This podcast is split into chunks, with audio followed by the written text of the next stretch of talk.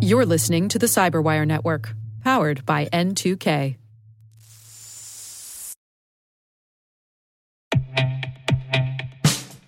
And now, a message from Cyberbit. Mastering cybersecurity is like mastering a sport. You build muscle memory through rigorous practice, then you train as a team to foster cohesion while operating under pressure. Like athletes, cybersecurity professionals thrive on hands on simulation. But traditional courses, certifications, and open source labs won't build you a winning team. You need Cyberbit. Cyberbit offers a hyper realistic simulation environment for your SOC, IR, and C suite to refine your skills, all using the market leading SIEMs, EDRs, firewalls, and WAFs they use every day. Cyberbit is offering Cyberwire listeners a free live fire exercise. Sign up your team now at cyberbit.com slash cyberwire.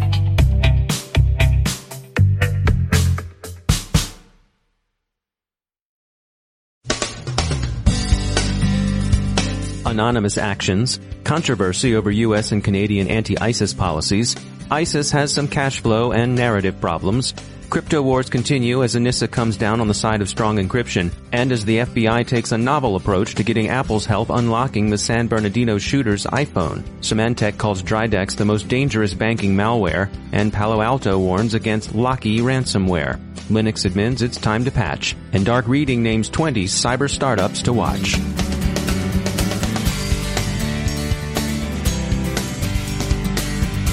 I'm Dave Bittner in Baltimore with your CyberWire summary for Wednesday, February 17, 2016. Anonymous is out and about this week with actions against Turkish police sites and a Tanzanian telecom provider. Nothing new from them as far as we can tell on the ISIS front, but ISIS itself seems to be going through a rough patch. To be a convincing caliphate, you have to be able to rule, and ISIS is having some problems in this regard. The AP reports that ISIS is experiencing cash flow issues and is cutting salaries and benefits. This has an informational ops dimension because again, a caliphate has to be able to deliver. These internal troubles appear as U.S. and Canadian intelligence, security, and information operations policies receive criticism over a roseate view of the situation on the ground and alleged weakening of security policies. ENISA reaches essentially the same conclusion on encryption backdoors the recent Harvard study did. They weaken defenses without offering a compensating payoff in improved intelligence. Breaking device security moves prominently into the news as Apple receives a court order to assist the FBI in unlocking an iPhone belonging to one of the San Bernardino jihadists. The FBI has been unable to access the phone's contents, and it wants Apple to assist its efforts to brute force the password. Note that the Bureau hasn't asked Apple to give up the device's passcode, but rather to help the FBI bypass protections to prevent brute forcing.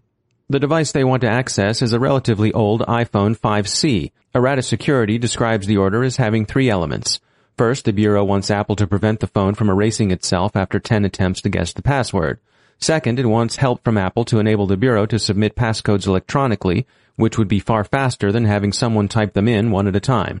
And finally, there's some suggestion that the way to accomplish this would be through a firmware update. Apple says it won't comply. The case is interesting in several respects. For one thing, the federal law under which the Bureau argues Apple should be compelled to help is an old one, specifically the All Writs Act of 1789. For another, this is not a request that Apple install a backdoor. It's a subtler, more limited request that Apple do something it can apparently do. An iPhone 5C could well be opened this way. Apple says it wouldn't be able to work these tricks on a later model, particularly an iPhone 6, and the general consensus is that Apple's right about that. And finally, some are asking, notably a story running today in Quartz, whether Apple takes a similarly principled line in jurisdictions other than the US and the UK. Has the company agreed, for example, to the security audit the Chinese government has demanded as a cost of doing business in that biggest of all emerging markets? Quartz thinks Apple's statements, which Quartz says fall short of denying that it will comply with the audit, are at best ambiguous. The Cyberwire sat down this morning with legal and policy expert Marcus Rauschecker of the University of Maryland Center for Health and Homeland Security. We'll hear from him after the break. We'll give Kevin Mitnick's Twitter feed the last word on Apple. He says, and we're going to edit a little bit since we're a family show, quote, Tim Cook's response, FBI has good intentions. Boo to them. We aren't building an iPhone backdoor. FBI has good intentions. End of message. Turning to cybercrime, Symantec warns that Dridex, the credential stealing Trojan that affects bank customers, is showing rising infection rates and has become the most dangerous species of financial malware. Dridex typically infects its victims when they open a Microsoft Office document with malicious macros. Palo Alto Networks has found a newly virulent form of ransomware called Locky that spreads in the same fashion. Linux admins should take note. The GNU C library implicated in the Ghost vulnerability discovered last year has another flaw that affects Linux devices, API web services, and many important web frameworks. A patch is out and admins should do well to apply it as soon as practical. Investment analysts continue to speculate that the cybersecurity market is in for a round of consolidation in 2016. As the annual RSA conference approaches, such rumors will continue, as will coverage of aspiring unicorns and potential acquisition targets. Dark Reading contributes to the conversation by naming 20 startups to watch. Here they are.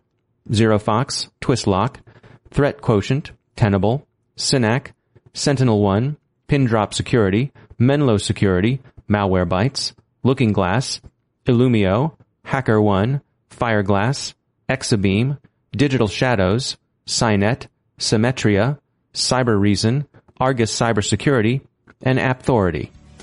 Did you notice we read them in reverse alphabetical order? You're welcome, ZeroFox.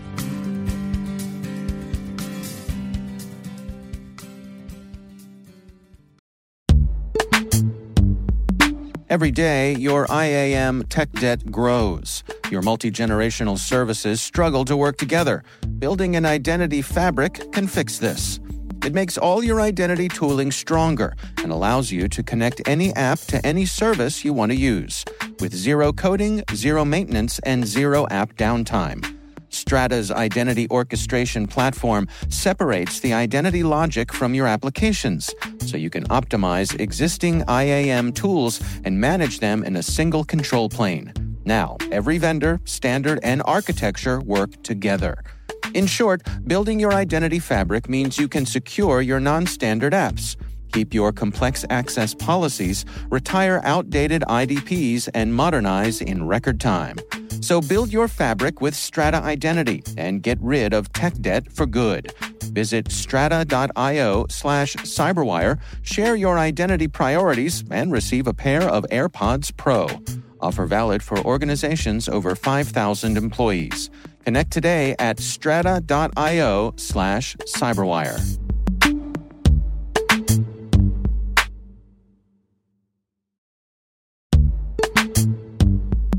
And now a word from our sponsor, Netskope. Netskope is a worldwide leader in SASE and Zero Trust. Its unified platform, Netskope One, provides optimized access and zero trust security for people, devices, and data anywhere they go, helping customers reduce risk, accelerate performance, and get unrivaled visibility into any cloud, web, and private application activity.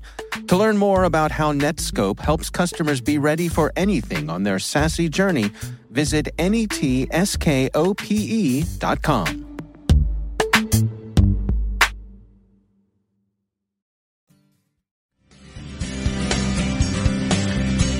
Joining me is Marcus Rauschecker. He's the Cybersecurity Program Manager at the University of Maryland Center for Health and Homeland Security.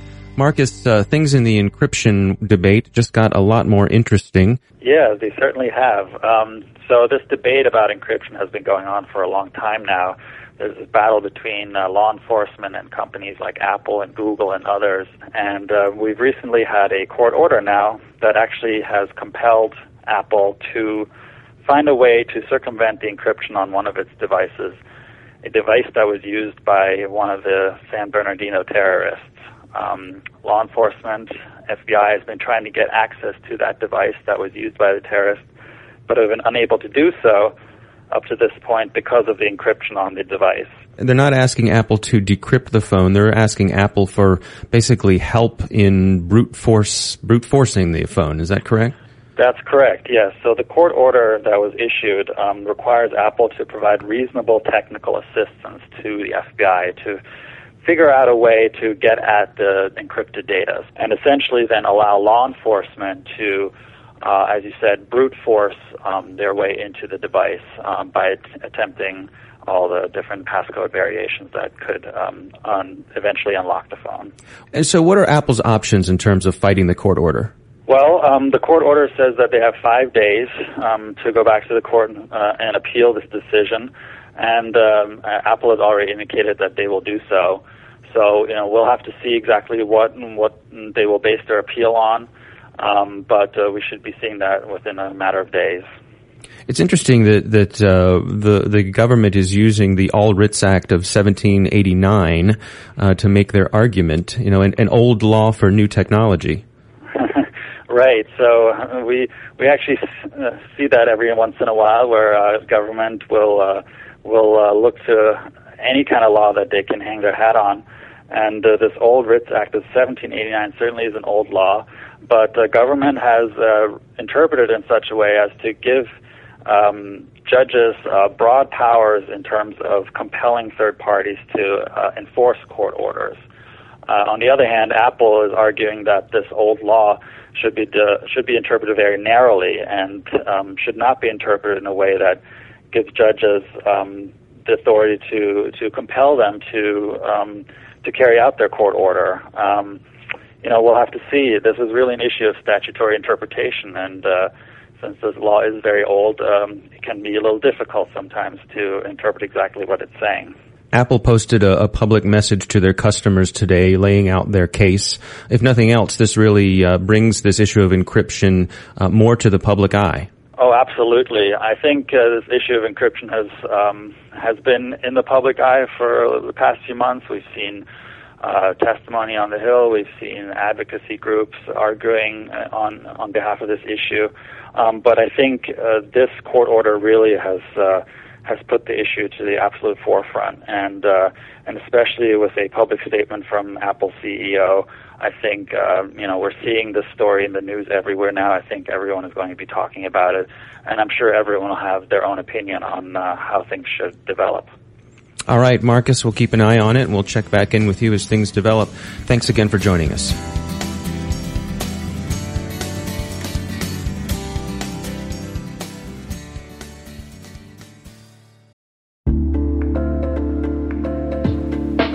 Are lengthy security reviews pulling attention away from your security program? With the largest network of trust centers, Vanta can help you streamline security reviews to win customer trust, save time, and close deals fast. Proactively demonstrate security by showcasing key resources like your SOC 2 or ISO 27001 and provide real time evidence for passing controls. And when a security questionnaire is required, Vanta takes the first pass for you. Visit vanta.com slash cyber to take a self-serve tour. That's vanta.com slash cyber.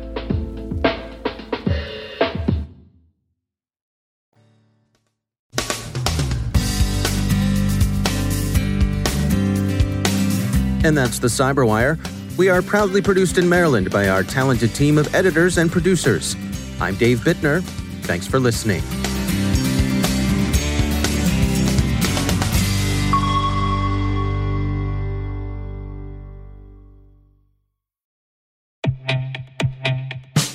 Now, a word from our sponsor, SpyCloud, the leader in operationalizing cybercrime analytics. Traditional threat intelligence is a thing of the past. Cyber criminals are stealing vast amounts of credentials, session cookies, and financial data every day, and it's hard to keep up.